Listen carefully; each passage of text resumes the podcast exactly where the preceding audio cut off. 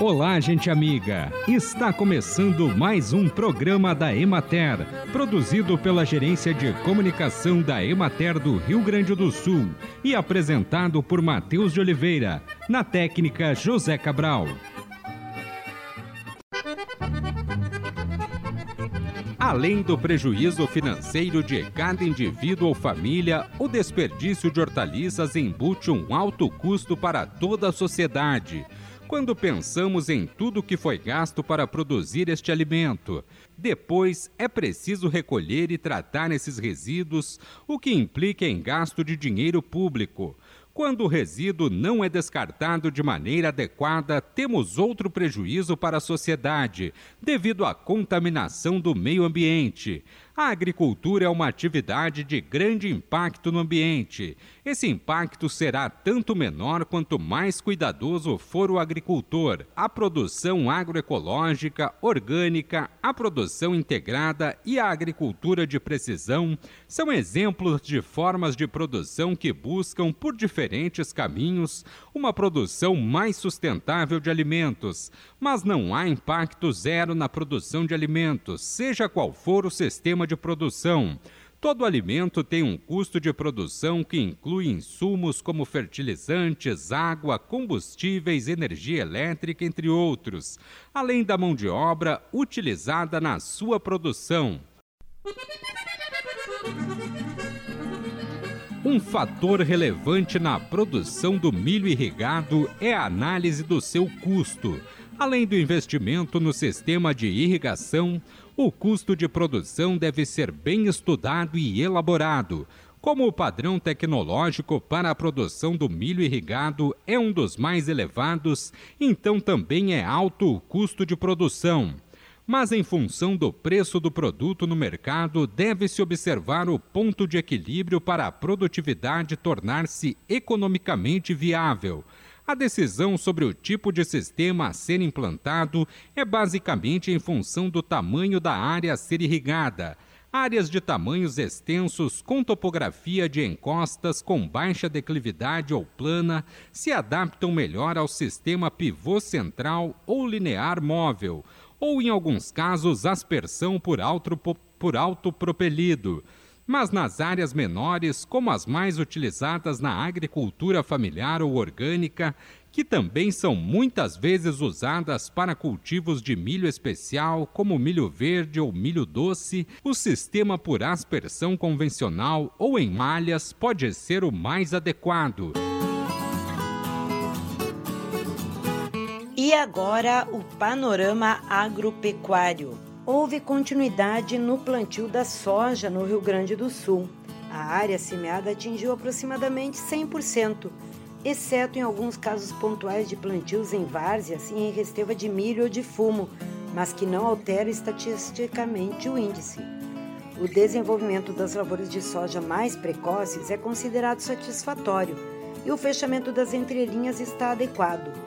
O porte está classificado como mediano devido às limitações impostas pelo excesso de umidade no solo e pelos grandes períodos nublados que sucederam ao plantio.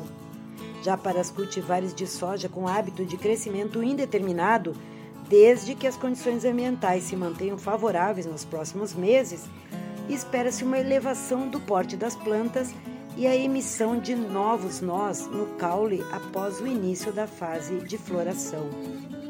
Em uma parte do estado onde os volumes de precipitação têm sido menores desde o final de dezembro ou em solos mais drenados, algumas lavouras de soja começaram a manifestar sinais de déficit hídrico, especialmente as recém-estabelecidas.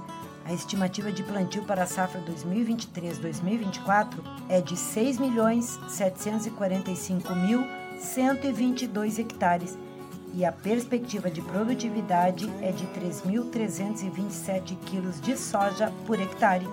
Em relação ao aspecto fitossanitário, prosseguiu o monitoramento da ferrugem asiática e a aplicação de fungicidas de forma preventiva, além do controle químico de ervas concorrentes. Na região administrativa de Materascar de Bagé, na fronteira oeste, em Uruguaiana, os cultivos a céu aberto sofreram danos significativos devido às intensas e constantes chuvas.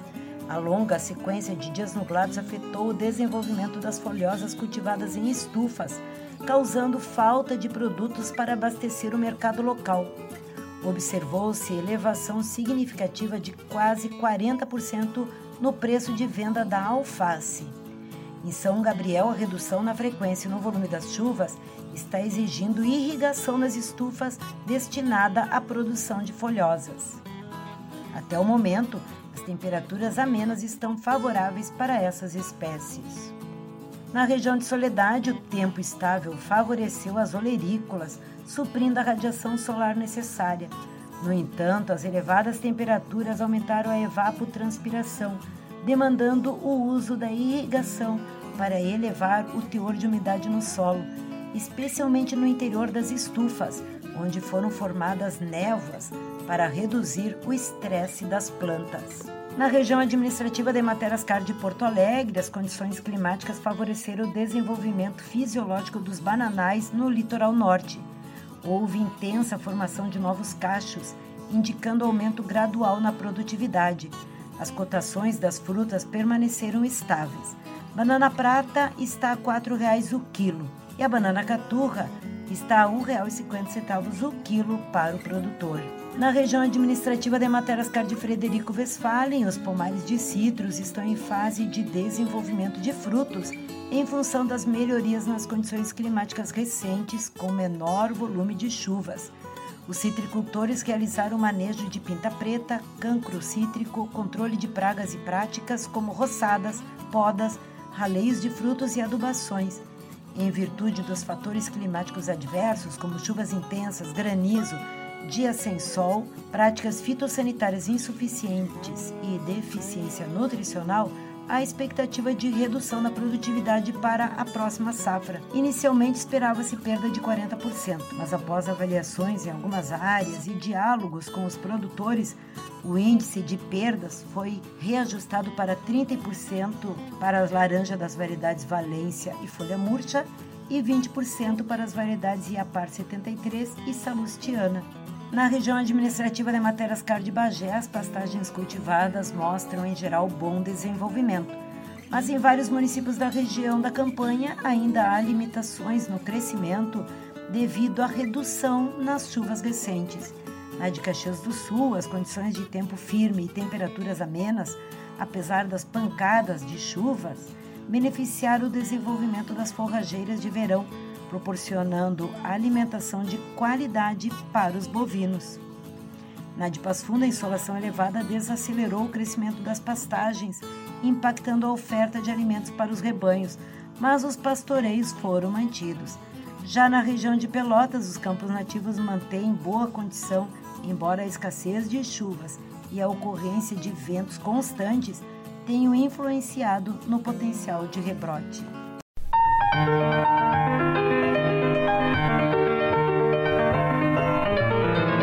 Vamos conversar com Alencar Paulo Ruggeri, que é assistente técnico estadual em culturas da Ematerascar. Alencar, o milho, né, essa cultura, ela está em todas as fases. Ela está desde sendo semeada até sendo colhida.